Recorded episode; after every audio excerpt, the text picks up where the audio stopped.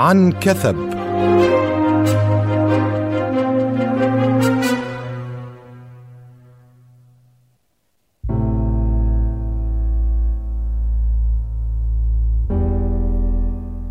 تكلم حتى أراك.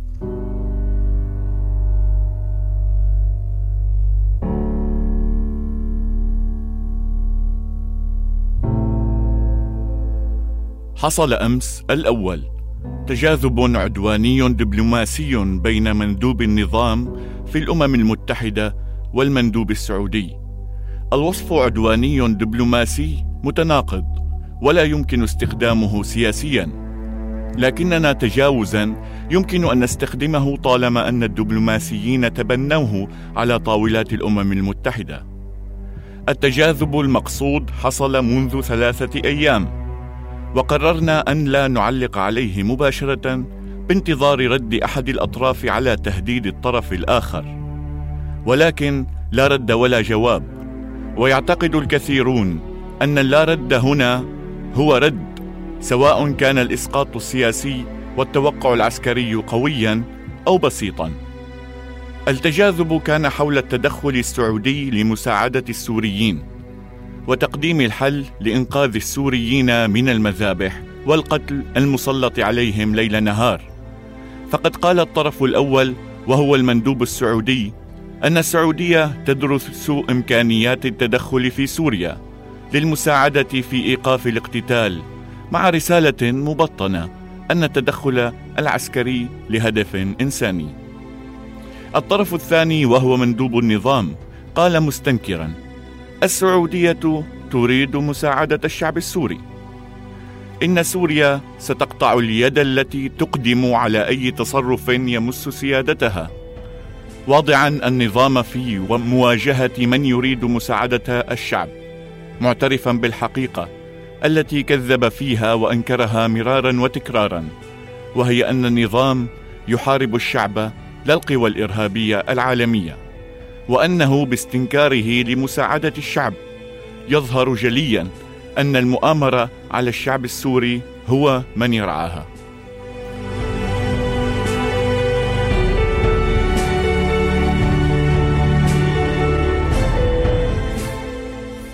كان قبل هذا مفتي النظام قال يجب قتل المدنيين والعسكريين المعادين للنظام.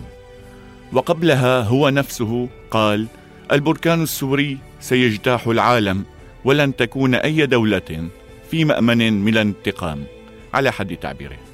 وكان قبله أيضا قال وليد المعلم سنمحو أوروبا من الخارطة.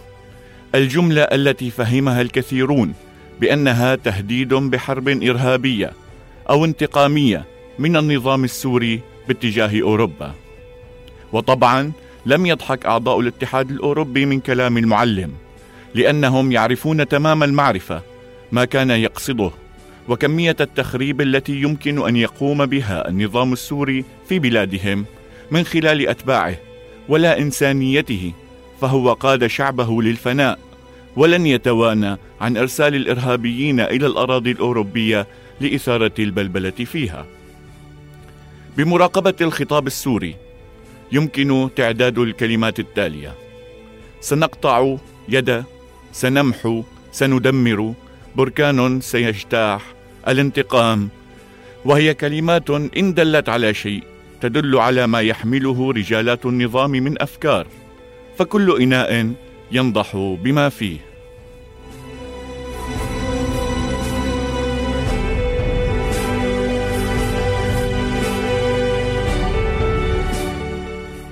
وعندما يحمل خطاب السعودية أو أي دولة أوروبية أو عربية أو حتى مريخية كلمات مثل مساعدة الشعب السوري وتواجه بكلمات مثل سنقطع اليد التي ستقترب من سوريا يظهر جليا من يمكن أن يرعى الإرهاب ومن يمكن أن يدعمه ومن يمارسه على أرض الواقع. ولو تخيلنا على سبيل الفانتازيا التاريخية أن أحد منقبي الآثار في العام ثلاثة آلاف. استطاع اكتشاف أرشيف الأمم المتحدة ووقعت بين يديه خطبة السعودي الذي يقول فيها أنه سيتدخل لمساعدة الشعب السوري وإخراجه من الموت والورقة التي خطب منها مندوب النظام خطة التهديد والوعيد وقطع الأيدي لكل من يقترب من سوريا. فماذا سيكتب في تقريره عن سوريا وعن السعودية؟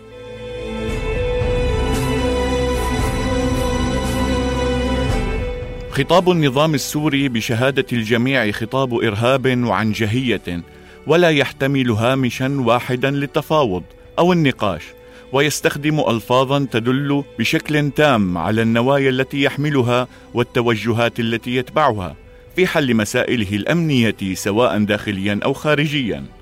يقول سقراط تكلم حتى أراك ويقول مراقبون للنظام السوري لو أراد العالم الاعتماد على خطابات الأسد الدبلوماسية وتوجهاته للغرب خلال سنوات الصراع في سوريا لكانت التهمة الوحيدة الموجهة له هي رعاية الإرهاب الفكري والسياسي اولا وأخيرا وذلك قبل النظر في تصرفاته العسكرية واللا إنسانية على الأرض. دمتم بخير.